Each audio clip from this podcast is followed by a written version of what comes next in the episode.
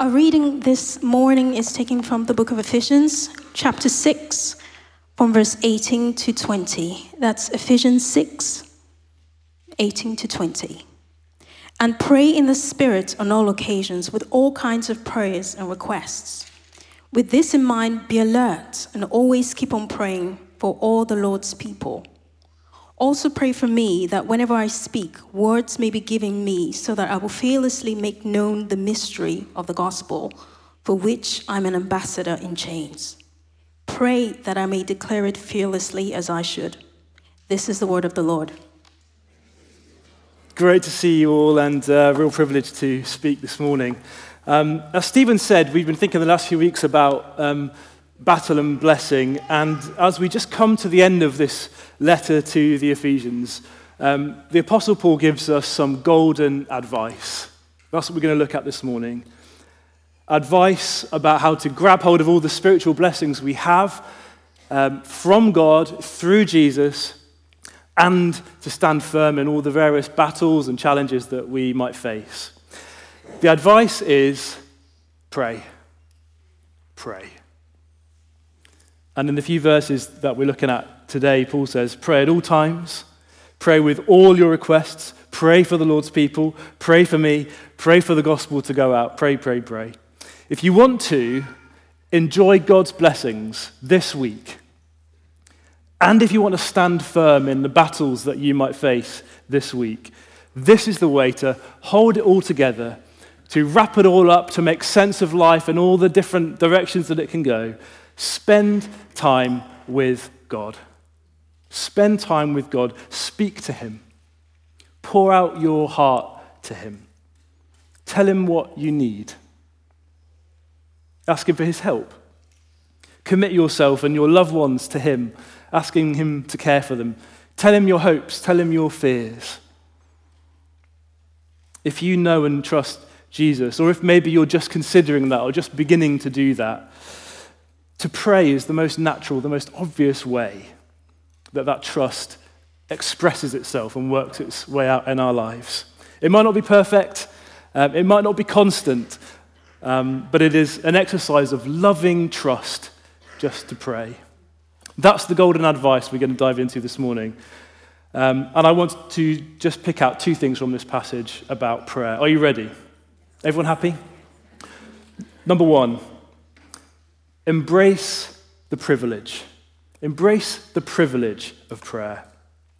Now, in church, um, we talk about prayer quite a bit, and um, we do pray quite a bit. And maybe if you're in church for the first time ever this morning, you've noticed that, that we're praying quite a lot. We're speaking to God. Um, if you're a Christian, you probably pray as much as you can. Um, it might be that even if you w- wouldn't call yourself a Christian, you sometimes find yourself praying as well. That's not that uncommon. Um, when we do that, however often uh, we might do it or not, we don't often just stop to consider what on earth am I doing? Praying. What am I doing? Through the book of Ephesians, um, this letter we've been reading through, Paul has painted quite a stunning picture of God. In chapter 1 of Ephesians, God is the glorious Father who is enthroned in heaven, and everything on earth comes under his authority. He's able to work out everything according to his will. In chapter 2, God is the one who is able to raise Jesus from the dead. God is able to raise Jesus from the dead and to begin a whole new era for the whole of the creation marked by God's life. Chapter 3, God is the all wise creator of all things who chooses to reveal his purposes to us, to let us in on what he is doing, and whose love for us is incomprehensible. Chapter 4 God is over all and through all and in all. He's inescapable and irresistible. Chapter 5 of Ephesians God is the light in the darkness of this world. He is beautiful goodness in the middle of wickedness. He's a mighty defender against all the forces of evil. And right here at the end of the book, at the end of Ephesians, we're meant to feel this amazing truth. When we pray, when you talk to God, that is the one you are approaching. That is the one you're speaking to. It's Him who is listening to you when you pray. Because of Jesus, because of His death on the cross, Him bringing us to God, we have an audience with the King on His throne. We have an audience with the King. That is the beauty of prayer. And it is quite something that in our passage, verse 18, Paul encourages us, he says, to go to God on all occasions with all kinds of prayers and requests. That is a, that is a privilege beyond words. It is a privilege beyond words. You can approach the God of the universe. Have you ever thought about that? You don't have to reserve it for special occasions. You don't have to tentatively book it in for weeks beforehand. You don't have to submit an agenda for the meeting by email. You can just go for it. Whenever you want, approach the throne. When you're in deep trouble, when you're lying in bed in the middle of the night, not able to sleep, if you're in the office, if you're on the bus, when a, a particular need just pops into your mind, all occasions, you can just go to the throne of the universe and ask.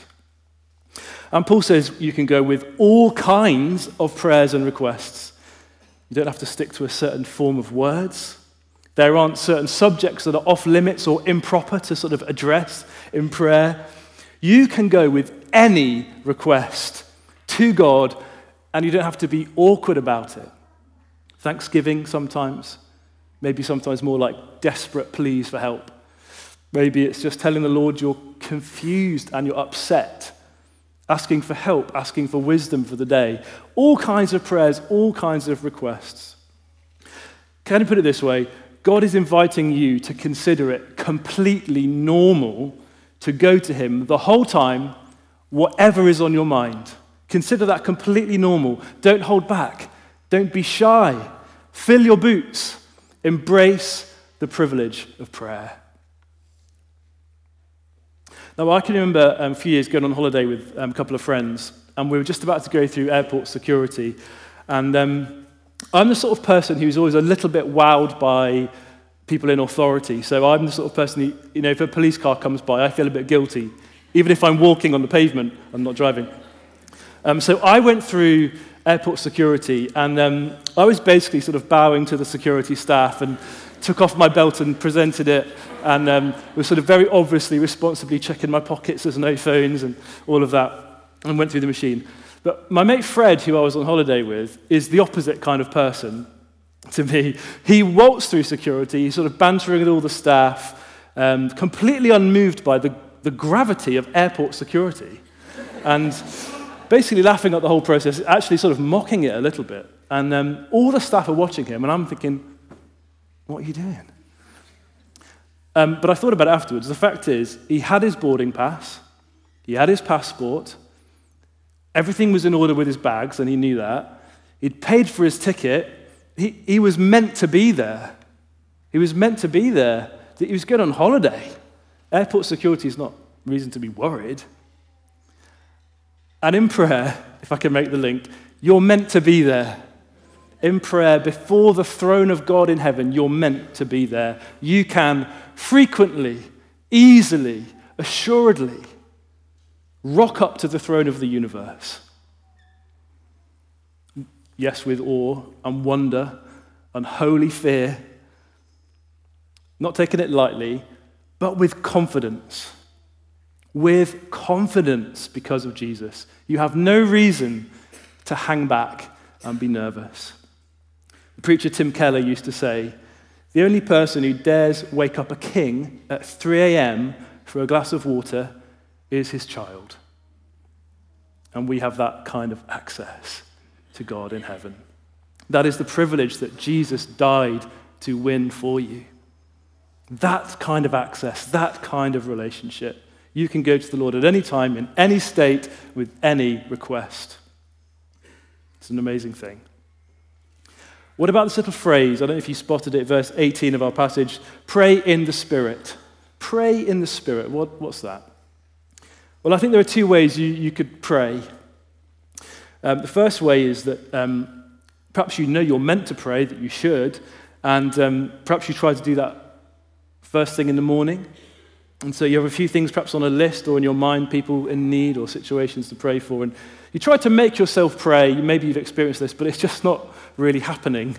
You're really trying quite hard, but there's distractions and your mind is wandering. And so you just sort of try and push through and just focus and.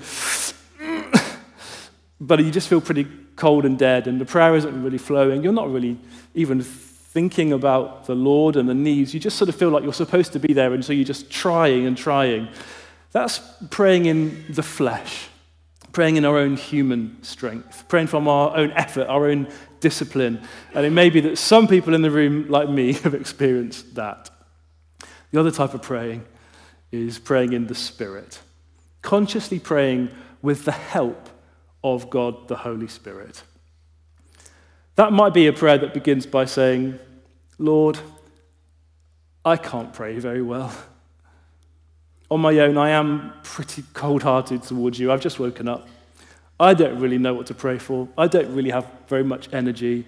Please help me pray to you. And the Holy Spirit loves to answer those kinds of prayers. Prayers that take our focus off ourselves. Praying in the Spirit stops our frantic pushing that we try and do in and of ourselves.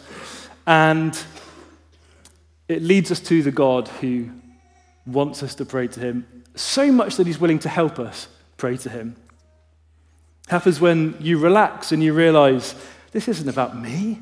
I've been saved by Jesus, and He has given me access to the Father's throne in heaven, and He has now filled me with His Holy Spirit who lives in me, and He's helping me to pray, even if I don't really feel like it. It's like, it's like a relief. That's praying in the Spirit. It is about embracing the privilege of relationship with God, communion with God, because He has welcomed you and He wants to hear from you. So, if I, could, if I could encourage you this morning, you can be a low quality prayer. You can be a low quality prayer, but rest easy because you pray in relationship with God by the Holy Spirit rather than by your brilliance. The Spirit helps us in our weakness, Paul says elsewhere. We do not know what we ought to pray for, but the Spirit Himself intercedes for us. That's Romans chapter 8. The Spirit intercedes for us. J.I. Packer once said, and I love this the Holy Spirit fixes our prayers on the way up. The Holy Spirit fixes our prayers on the way up. And we even read in Hebrews 7 Jesus lives to intercede for us. You can't go wrong when you have the Spirit helping you and Jesus Himself praying for you. Get in on it, get in on the action. When you start with a, a faltering prayer and you, you just you can't really get going and you don't really know what to pray for, bring it to mind. I've been brought before the Father who wants to hear me, by the Son who loves me, in the power of the Spirit who's helping me. Bring that to mind and you'll find your heart warms up a bit and your words get a bit looser and you feel like you're meant to be there and that the Father's eager to hear from you. Embrace the privilege of prayer. Embrace the privilege. Secondly, expect his power. Expect God's power. In this passage, Paul assumes that when we spend time with God, we, we enjoy him. We enjoy his kindness to us, and that um, it shapes us as people. As we experience that from the Lord, it actually shapes what we're like. When we come to, to share in God's cares and concerns, and we come to love people like He loves them. So Paul says, verse 18, keep on praying for all the Lord's people. Keep on praying for all the Lord's people. Brilliant evidence of the power of the Spirit at work in someone's life. That we who are by nature quite self focused and self centered and sort of turned in on our own lives, and our own cares. It's a great evidence of the Spirit's work when we begin to open up to other people and care about them, expressed in praying for them. Maybe you've heard that um, words of that old hymn. Uh, you may remember this Joyful, joyful, we adore thee. God of glory, Lord of love, hearts unfold like flowers before thee, opening to the sun above. Everyone know those, those words? That's what happens to us when we meet Jesus. Our hearts open up like a flower to the sun, to Him, and then also to each other. Our hearts are open to pray for, to care for, to love one another. This morning, we've all said we're going to pray for Madeline, newly baptized. We want to pray for her that in the years ahead, she is going to know the love of God and the grace of the Lord Jesus Christ, and she will know fellowship with the Holy Spirit. We want to pray for her regularly, and it's part of what we do as a church family here in St. Aldate's that um, as she's baptized and she joins our church family, we come to share in her life and she comes to share in ours, and we love and care for her in that way, praying for her.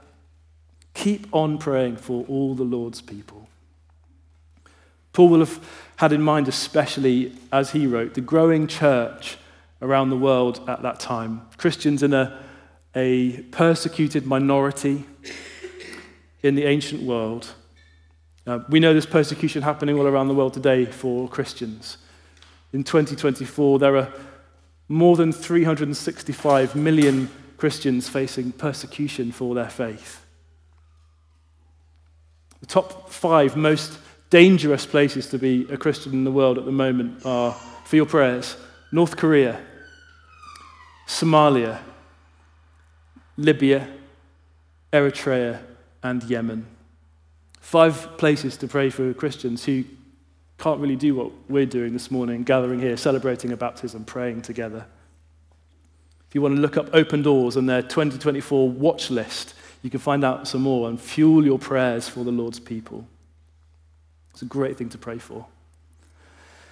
That's all in Paul's mind, especially because he says in our passage he's writing in chains. Paul's in prison, probably under house arrest in Rome, and uh, he's feeling the, the weight of imperial might and power, and he's asking for prayer. And what I find amazing is what he asks. It isn't so much a case of, I'm an apostle, get me out of here. He's really praying that through him being in prison, the gospel of Jesus, the good news, would spread. That's what his prayer is for. He says, Pray for me that whenever I speak, words may be given me that I may fearlessly make known the mystery of the gospel for which I'm an ambassador in chains. Pray that I may declare it fearlessly as I should. So he's asking us, asking the Ephesians and us to pray for the Lord's people, but also to pray for the whole world, that the whole world would be blessed by the good news of Jesus. So that more people hear and come to know this wonderful God that we do. Again, it's a key dynamic in the Christian life that if you've come to know this loving Father who hears your prayers, and you've come to know the Son who lives to pray for you each day, and the Spirit who lives in you and carries you in prayer, if you really come to know that God and embrace the privilege of being with Him, well, you want people to know about Him. You want people to know. Now, the assumption behind these prayers, prayers for the church, prayers for the whole world, is that when we pray to God, He actually hears, He actually answers. I don't know how you've thought about prayer, um, however many times you've done it or thought about it in your life. Um, I think at the moment, a lot of people speak about um, this it, prayer in the same world as sort of mindfulness. And um, I don't know if you ever thought about these things. It's, it's, sort of you're saying, maybe saying some words into thin air, but maybe you're trying to visualize and manifest some good things, or you're sort of putting out positive vibes into the universe. I don't know if you've ever heard people speaking like that. Prayer's different to that. Prayer's a different thing to those things. When we pray, we are speaking to our all powerful Father in heaven. And He pays attention and He will act powerfully for us and in us. So we can expect to see the power of God displayed. Expect when you pray to see God's power. We can pray for His will to be done on earth as it is in heaven. We can pray for our needs and the needs of the world. We can pray for forgiveness for our sins and the grace to forgive other people who sinned against us. We could pray for strength under temptation. We could pray for our loved ones. We can pray for persecuted Christians. We can pray for the spread of the good news. And in all of these things, as we do it, as we pray like that, we can trust that when we pray, it really, truly makes a difference.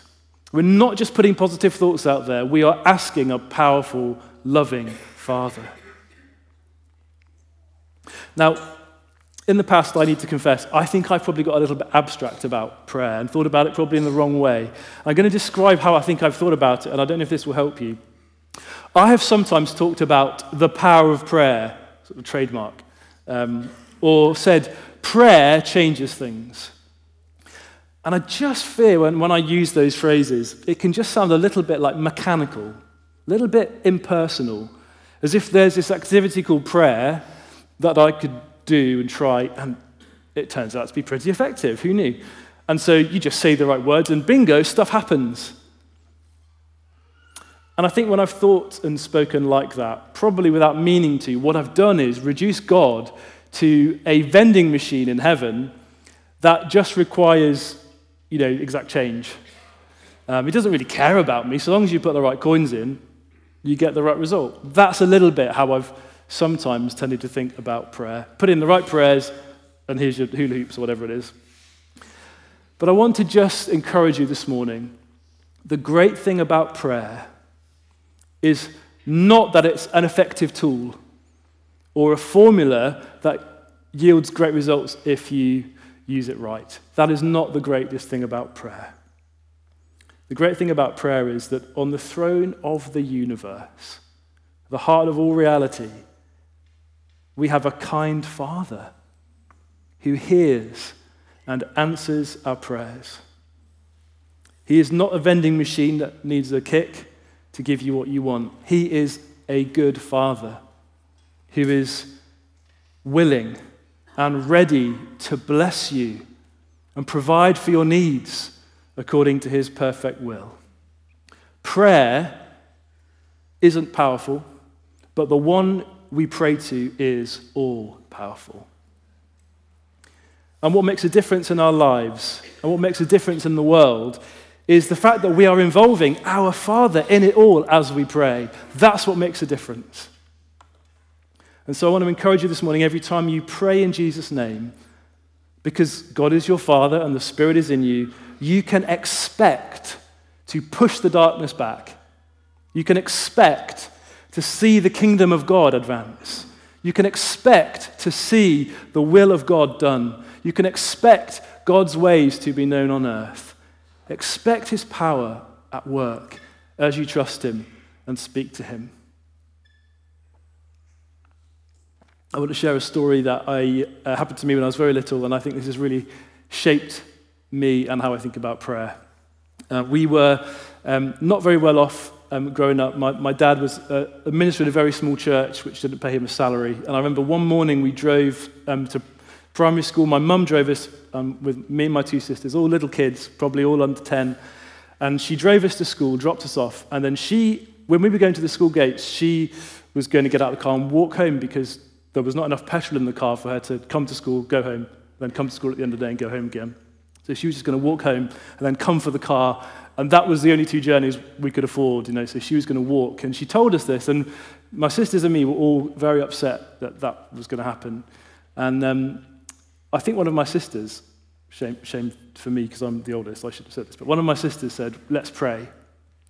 And so we prayed in a, my mum's little white mini um, that the Lord would provide for us. Very innocent, childlike prayers, and I don't know what my mum was thinking um, whether she was thinking, sweet children, but I'm walking home now. Um, and uh, I then opened the passenger door to get out, and I saw in the leaves in the gutter a pound coin. And um, Mummy, Mummy, I found a pound coin. And suddenly there's another one. And my sisters opened the back car door thinking there might be more. And there were. And I think we found about six or seven pound coins in the leaves in the gutter. And um, we, we then, we were like, that's it, that's petrol. Um, so we gathered them up and gave them to my mum. And my, I remember my mum crying because she was like, My children have prayed that the Lord would provide. Just a small prayer, six or seven quid for petrol. And it worked. And I remember we all went to school that day being like, God's provided for us. um, that very innocent, probably, um, maybe, probably, to be honest, the kind of prayer I maybe wouldn't dare expect an answer to today. But we can expect the Lord to act. We can expect Him um, to work for us in power and in his kindness. Expect his power. So, friends, ahead of this week, in blessings and in battles, in the darkness and in the light, whether you pray a lot or whether you've never prayed before, go to our Heavenly Father in prayer. Embrace the privilege and expect His power. Amen.